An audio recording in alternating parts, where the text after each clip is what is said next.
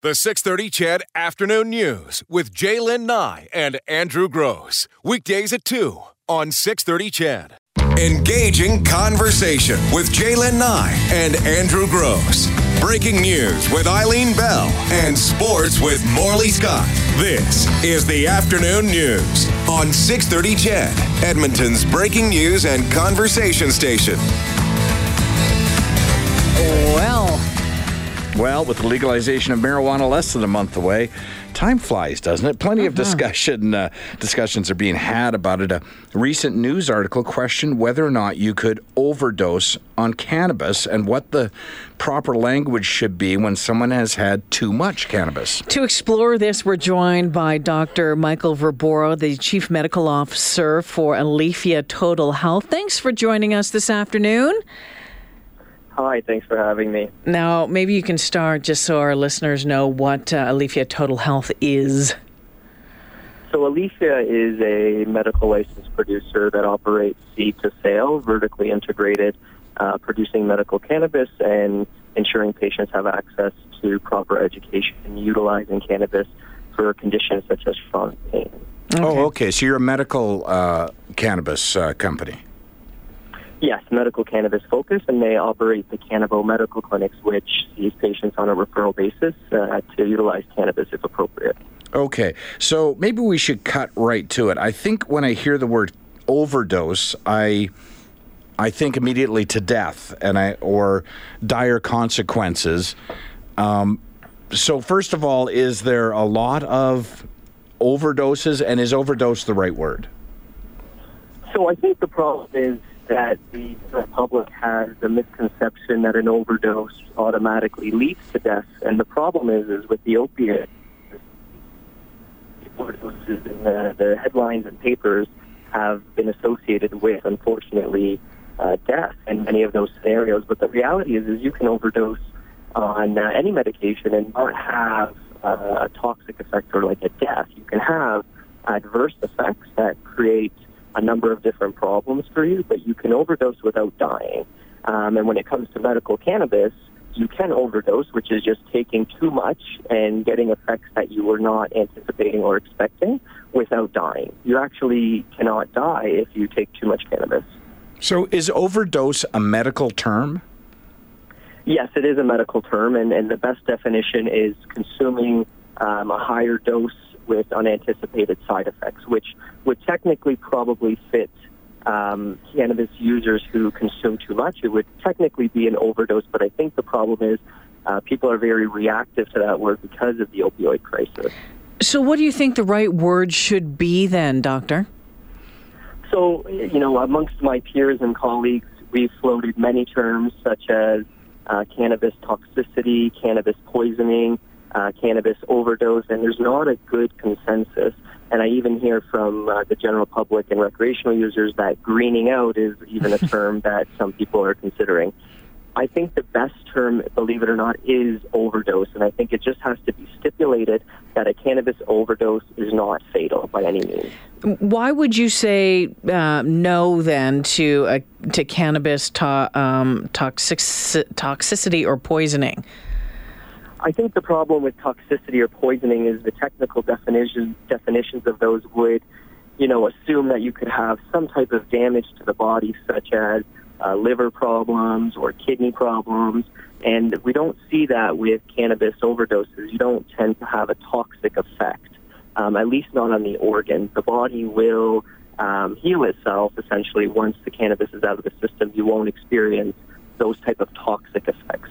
But I think there's no good consensus amongst uh, even the experts in this area about what the proper term is. Oh, well, let me help you out. I'm not a doctor, but overconsumption seems to be the word that comes to mind. I mean, if I drink too much water, if I just, for whatever reason, continuously throughout the day drink too much water, it could have you wouldn't call it an overdose, but it could have physical impact on me, so it'd be overconsumption. I think that term would probably fit uh, what we're looking at here. So I think that would be a viable alternative term. Overconsumption makes sense to me as well. You know what? Don't uh, credit me. You take credit for it. we'll bring you into the clinic soon. well, because I think when, when I think about drinking alcohol, and is it an overdose when you drink alcohol or is it alcohol poisoning? What is that term Right. that we use there besides Well, just hangover? See, but think about what you just said. So Which is alcohol poisoning. right? So can you. So let's talk about that because an overdose or overconsumption of uh, cannabis, it, it is not the same as an overdose of a drug because drugs will affect specific organs, right? And does cannabis have that same effect?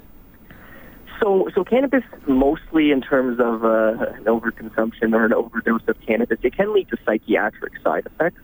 So you can have extreme anxiety and paranoia, and in very rare circumstances, you can hallucinate, and that can cause a whole host of problems secondary to that effect. So it's not benign by any means. You can still have many, many side effects that could potentially be harmful if you take too much THC specifically, a specific ingredient in the plant. But when you compare it to um, other things like alcohol or uh, cocaine, those are actually toxic. If you consume too much of that, you could have a heart attack, or you can go into heart failure, or you could have uh, a coma or seizures. So there's just so many more uh, dramatic and drastic potential consequences with those other substances that we don't see with cannabis. so you can't die unless you do something stupid like getting in a vehicle and get in an accident, but you can't die from smoking too much pot or cannabis. Yes, exactly. So, so it's not toxic in the sense that no matter how much you consume, you will never have a toxic dose. The drug itself won't kill you, but if you were in an altered state, then theoretically you could do something that would harm you. So, yeah.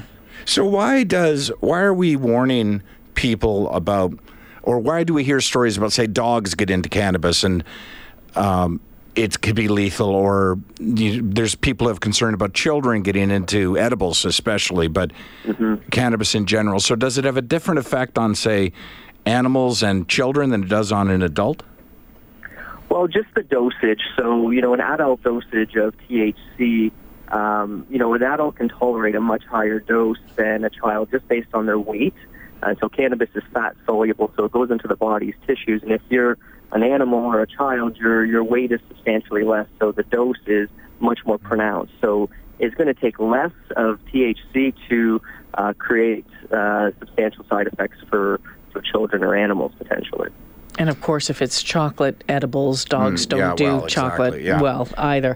Um, so I, I guess with anything, you know, and, and even on your side with the with the medical marijuana and and that uh, start start slow, and then I, I'm guessing that there's um, dosage guidelines that you would give to your patients. Then, doctor. Yeah, so at our uh, Canabo medical clinics, uh, we give patients titration schedules, which is essentially a day-by-day dose on how to very slowly increase this. And, you know, the goal for the first week when using medical cannabis is not to really notice much difference. It's to very slowly ease into the process of relaxing the body and the nervous system. And so we just slowly encourage people to go up by even one or two milligrams of THC very slowly so that we don't get substantial side effects. And the general public, if they're using this for recreation, should probably follow similar guidance. We're less than a month away from legalization, uh, Dr. Verbora. What what are you expecting once it happens? You know, I have a lot of different expectations. Uh, you know, my my whole hope is that this uh, does create a regulated framework so that regulated products are accessible, so that we know what's in the cannabis that is being sold. Um, that we have a you know a system in place to ensure that young children don't get access to it. And the reality is, is uh, the time that we face is quite difficult uh, with the opioid crisis, and I'm really hoping that this will put a dent into a very, very big medical and public health problem. Interesting. Uh, I know, uh, given your field of, uh, I was going to say field of study, but uh, field of employment, you would, I'm sure, argue that cannabis is still a much, um, a much safer um, drug than other drugs. Do you argue that, and why is that? So the main issue why cannabis is safer than many other drugs is just because of the science around it and how it works on the body. Uh, cannabis does not bind to the receptors in the brain that control your ability to breathe. And if you compare that to things like alcohol or opioids or even anxiety pills like Xanax, those drugs interact on a very dangerous part of our brain that if you consume too much, you can have a toxic overdose and die. So for me, cannabis is about not interacting with that area of the brain, and to me, that is a safer drug. Okay. Does cannabis have any bad interactions with other drugs, doctor? So to date, we don't see many substantial interactions. There's many theoretical ones. Okay. In my experience, I haven't appreciated really dramatic um, interactions that had huge clinical consequences. One drug, though, however, um, uh, an anti-epileptic, for example, called clobazam, might interact with one of the ingredients in cannabis called CBD, and a lot of children with pediatric epilepsy are now using CBD to control their seizures. Mm-hmm. And so there are some potential um, interactions there, and we have to guide patients on how to use that properly. Education, education, education, huh? Absolutely. Will Will we face uh, an additional or different challenge when we start talking about edibles down the road? I think we will. Uh, the reality is, is we have to des- decide what strengths and products uh, are going to be available. Um, the government's going to have to regulate this so that the products are not attractive to children. Um, these are all problems that we're going to face, and patients and consumers need to be educated on what an appropriate dose is. Most people overdo it, and they take a second dose before the first dose kicks in because it's taking too long, and then that's when they get into trouble. And that's what uh, someone had, they were ta- talking with me about an experience recently, and that's exactly what happened to them. As they thought, oh, nothing's happening, nothing's happening, going to take some more. And then it was just, uh oh. You know, just- I, I can was- see it. Uh, I, I think of a you know to really dummy it down because I'm, I'm more comfortable in that area. Hey, I can have one shot at Well, tequila. yeah. Don't feel anything. Let's have three. Right, or or think of a Jersey milk bar where you're, you know you click off one of those little squares and, and eat it, and then think, boy, I Yeah. could sure use another. I mean, before you know it, all, all you're left with is a wrapper. I can I can see the edibles being far more challenging as far as uh, regulating consumption. Doctor, one question comes in here, and I don't. Tim wants to know the answer to it, and I don't know if we've all- I, CBD and cannabis, the two of them. Uh, it's still some. Uh, I've got a lot of learning to do it. Wants to know if someone can OD on CBD. So, so CBD does not uh, have. Um, it does work on the brain, but it doesn't have the same psychoactive potential side effects of THC. That's right. So we have not seen. Um, you know, there is no theoretical overdose of CBD, and the World Health Organization has a great report on CBD they put out earlier this year. So the answer would probably be no. You can't overdose on a pure CBD product, but a lot of CBD products have a minute amount of THC. And I, theoretically, if you consume too much of that minute amount of THC, then you would be exposed to a big dose, and then you could have some side effects and, and theoretically an overdose. But the chances would be substantially lower than if it was a THC product. You know, uh, we should have finished there, but I, now you've made me think of something else. So if if cannabis doesn't um, affect the brain or interact with the brain like another drug might, I, I don't know how else to word this except to say this: it, I have friends who have been smoking marijuana for years, and they just seem like functional. Dumber than stumps. Yeah, they they seem dumber than. Yeah, exactly right. It has to be affecting it over a long a course of consumption, or it has to be that they're constantly stoned. Yeah, so so cannabis does work on the brain. There's actually a lot of receptors for THC in the brain. And if you're using it regularly and, and you're using it every day, then it's in your system all the time. So the problem is, is if you're looking at uh, people you know, it's probably still in their system. You'd have to give them two to three weeks to get this medicine out of their system or this recreational product out of their system, and then you'd have to look at them and see if there was still cognitive side effects. But we definitely know short-term use causes uh, temporary amnesia. It really relaxes people, so it can slow you down uh, physically and mentally, but that should wear off after two to three weeks. Gotcha. Okay, Okay. interesting stuff. Thank you so much for joining us this afternoon. Really appreciate it. Great, uh, great information, Doctor. Thanks for having me. And thank you, Dr. Michael Verbora, who is the uh, Chief Medical Officer for Alethea. Alethea. Alethea Yeah. Total Health. Alethea. Alethea Total Health. Lots of interesting stuff. And people are texting in said, "Oh, well, you know, if you're if you're going to smoke and drink, do it this way and Mm. you know, sometimes you can get like nauseous and then that's what they were talking about that Yeah. kind of ends up being the, the greening out part that he was talking about that has been that's the term that's been used for a very long time that you've had too much I swear, if overconsumption becomes the term, I've changed my mind. We should phone the doctor back. I want credit. you for that. want credit for that okay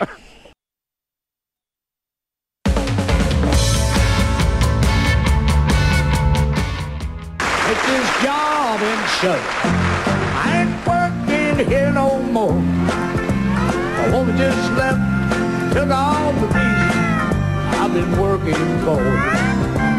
Don't you try and stop I'm walking through the door. You can take this job and shove it. I ain't working here no more. Oh boy, Vontae Davis doing exactly that on the weekend. The veteran Buffalo Bills cornerback quit during during he, halftime. He quit at halftime. I didn't even know that was an option. That, he quit at halftime. That would be, in other words, in uh, afternoon uh, news. Like you'd be quitting. That'd be four next, o'clock. Yeah, yeah. They'd be like, you know Don't what? Even think about it. I'm not coming back. So uh, apparently, he said uh, he told his head coach teammates he wasn't playing the second half. He was done. He got changed and left the stadium. No announcement, nothing. That just said, "Okay, I'm out." And then afterwards, he put out a release. Mm-hmm. And I, I actually kind of respected the release a Okay. little bit more. And he had said, "This isn't how I pictured retiring from the NFL." no kidding. Uh, But in my 10th NFL season, I've been doing what my body has been programmed to do get ready to play on game day. I've endured multiple surgeries, played through many different injuries throughout my career, and over the last few weeks, this was the latest physical challenge. But today on the field, reality hit me fast and hard. I shouldn't be out here anymore. I mean, no disrespect to my teammates and coaches, but I hold myself to a standard. Mentally, I always expect myself to play at a high level. Physically, I know today that isn't possible, and I had an honest moment with myself while I was on the field. I just didn't feel right, and I told the coaches, I'm not feeling like myself. I also wondered, do I want to keep sacrificing? And then he goes on. Yeah. But hey, I, I can respect that. I can, you know, sometimes what can you respect that? I, uh, I can respect that. sometimes decisions and life changing, life altering decisions come at you fast and Sure. hard. If you're a part of a team, though, you might want to wait just to the end of the That? Well, game. I know. I picture our headliner at the Edmonton Comedy Festival turning to me and saying, "You know what? I've decided to retire," and walking out the stage door like that. Yeah. Well, retire after the show. you know, the season is long. It's more important for me and my family to walk away healthy than to willingly embl- uh, willingly embrace the warrior mentality and limp away before it was too late. It's and just- apparently thought maybe the next, you know, two quarters that would happen. Just but too much. How much? Have you got two quarters left in you? Nope. Nope, I'm out. It's just weird, eh? Hey, Devontae, the dressing room's this way. I know. I'm going home. Door slams. I gotta go. The 630 CHED Afternoon News with Jaylen Nye and Andrew Gross. Weekdays at 2 on 630 CHED.